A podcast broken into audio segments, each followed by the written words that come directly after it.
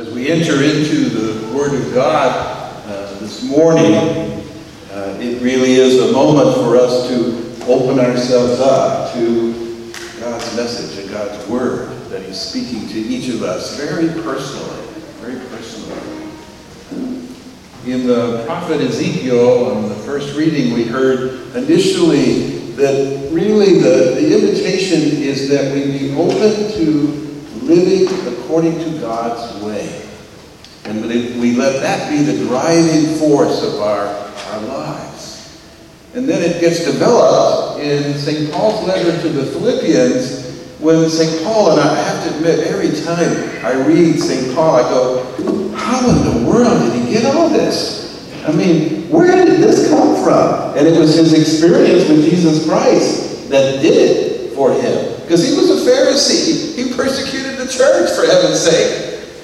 And he talks about putting on the mind of Christ. Or better phrase, having the attitude of Christ. And that's the attitude of love God with our whole heart and soul and mind and strength and love our neighbor as ourselves.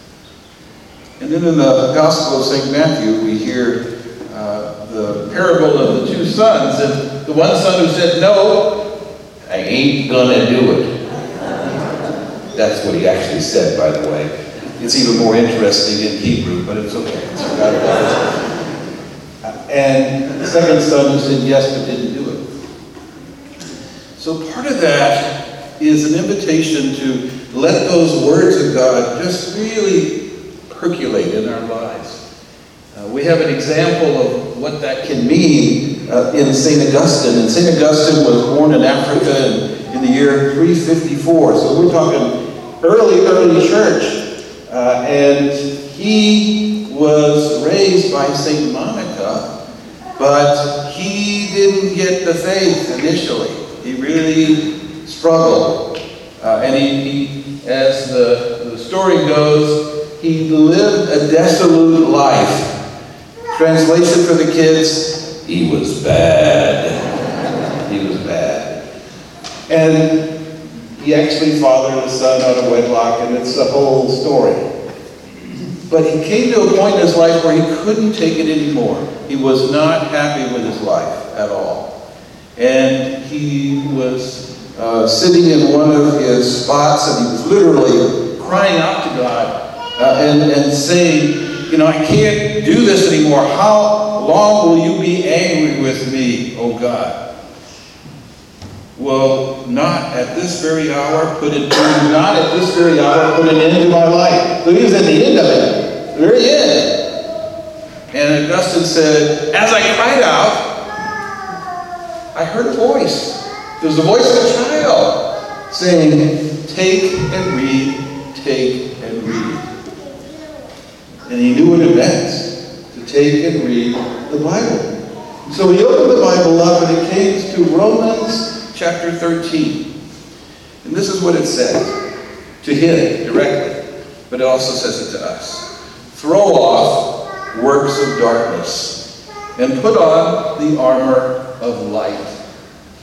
Let us conduct ourselves properly as in the day, and not in drunkenness and other things, and not in jealousy, but put on the Lord Jesus Christ, and make no provision for the desires of the flesh. Those words hit him like a lightning bolt. It changed everything for him.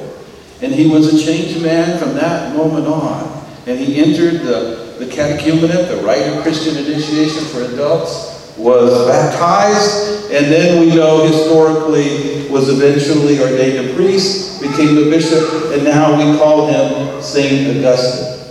So part of the message of that little story is saying, there's hope for us That the, the word saint. We got a chance to have that in front of our names. We really do, all of us. Uh, but gather as a family of faith, which is Sacred Heart Parish. That's really part of our mission. Not only that we are saved by Jesus Christ, but also that we bring others to Jesus Christ. And so gather together as we celebrate this moment with your new pastor, he will help shepherd you to love God with your whole heart and soul and mind and strength, to love your neighbor as yourself. But it then becomes the St. Augustine choice. How are we going to live it out? And to live it out as a disciple of Jesus means that we have come to know him, we have come to love him with all our heart. We know his love, we have come to serve him, and we have come to witness him to him. That's a disciple. Now, one of the things that uh, has touched me deeply is as I hear, as your bishop, the great commission of Jesus to make disciples, to baptize all nations, and to teach them to carry out all I have commanded you, that is really who we are called to be as parishes and as a diocese.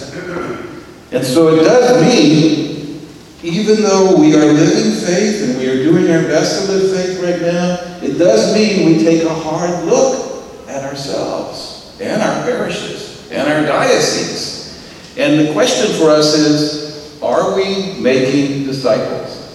So parents, are you making disciples of your kids right now? Are you making disciples of your kids? And to the kids, are you making disciples of your brothers and sisters right now? That's the invitation that Jesus gives us. And so part of our journey of faith in this time is how are we going to be able to do that? How are we going to be able to make disciples? Because one of the questions Jesus is going to ask us is not only did you love God with your whole heart and soul and mind and strength, not only did you love your neighbor as yourself, but did you make disciples? And who did you disciple? Who did you disciple? The question I ask myself each day. Who am I discipling as bishop of the church? Who am I discipling? And so our parish schools are meant to be disciple makers. Our parish programs are meant to be disciple makers. Our families are meant to be disciple makers. Our marriages are meant to be disciple makers you get the idea.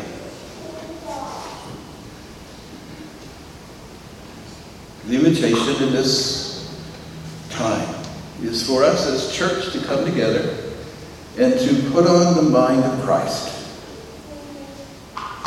Even if we've said no at the beginning, put on the mind of Christ. And let the attitude of Christ really drive our lives, which is his love. Knowing that he has died on the cross for us and he has risen from the dead and he is alive in our midst right now. And he loves us into being as he gives us his body and his blood. Let's celebrate this Eucharist together.